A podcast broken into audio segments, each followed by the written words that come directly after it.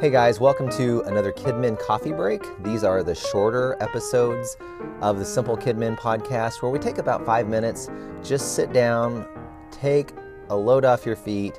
Hope you get to enjoy a little beverage or a treat or something while you're listening to this. And this is just an informal time for us just to chat about something that will be helpful to you, hopefully, in your role as a leader in ministry and just as your life as follower of Christ. So today uh, I am enjoying a carob powder latte. Now I know that sounds really fancy. I'd never heard of it before, but I'm trying to cut back on my coffee and caffeinated beverages. So my wife told me about this. So this is basically a hot chocolate. I'm having that this morning and just taking a few minutes to catch my breath, talk to you guys before I head off into my day.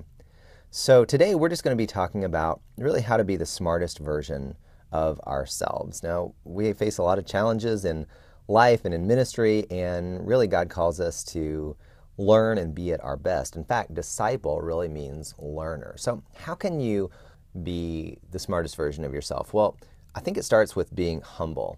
I was at a conference a few years ago, and I was walking down the hall between breakout sessions, and I heard these two guys who were apparently friends, and they had gone to two different breakout sessions right before this session. And one guy asked the other one, he said, Hey, how was your breakout? And the guy replied by saying, I was doing that like two years ago. I'm cutting edge, bro.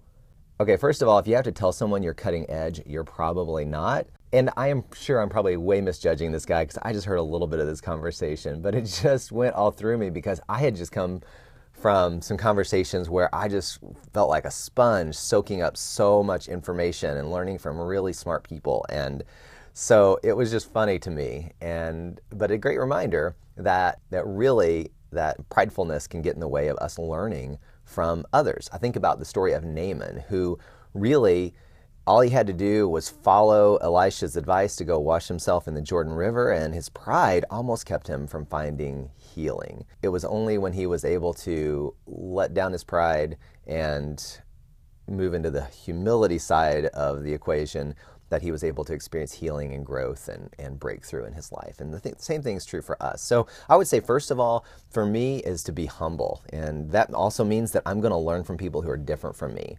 So I've been at really, really small churches. I've been at really, really big churches on staff in children's ministry. And uh, I know that sometimes when you're in a small church, you can look at big churches like they're the bad guys.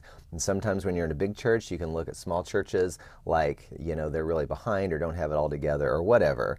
Maybe you look at a at a traditional church like it's old school, or maybe you look at a contemporary church like they're a sellout. It's just easy to judge other churches. And when we judge other churches, we're being prideful and we're not taking the opportunity to learn from people who are different than us. I've learned a lot from my friends who are in different denominations than me. I've learned a lot from friends who are in different types of churches than me. So be humble and learn from people who are different from you. And then the last thing I would say is look for transferable principles everywhere you go.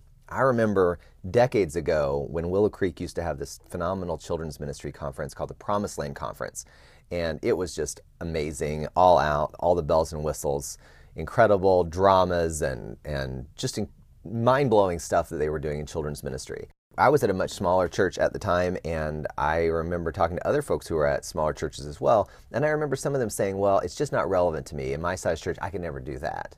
But what they were missing was the transferable principle. Yes, you might not have the resources to go do this incredible drama in children's ministry next Sunday, but you can take the transferable principle of excellence in creative Bible teaching, engaging Bible teaching for kids, and put that into practice with a single storyteller. Maybe very simple, but very creative and well done. Anyway, that's really what I try to focus on in the Simple Kidmin podcast is just talking about those transferable principles that would work no matter what size church, what context, because those are the things that are going to help us. And when you become dedicated to learning, become a lifelong learner, that you're humble, you're trying to learn from people that are different than you, then you're going to look for those transferable principles. Okay, I may not be able to do exactly what they're doing, but what is it that makes that awesome? What is it that makes that work?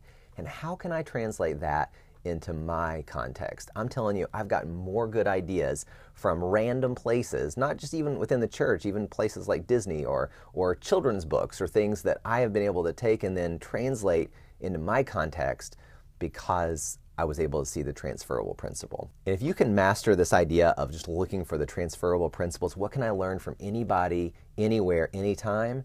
Then you will become the smartest version of yourself. You'll never feel like you have all the answers because then you wouldn't be humble and you would be missing out. But you will be able to take a lot of great information and wisdom and learning and incorporate it into your ministry, into your life, and into your growth.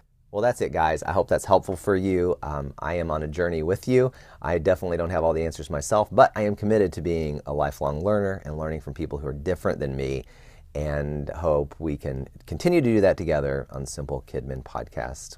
Well, I hope you've had just a relaxing time here with your coffee or soft drink, or maybe you're drinking a caramel powder latte like me today. Whatever it is, I hope it's been a treat for you and that this has been helpful. Have a great week learning in God's world and loving God's kids. See you next time.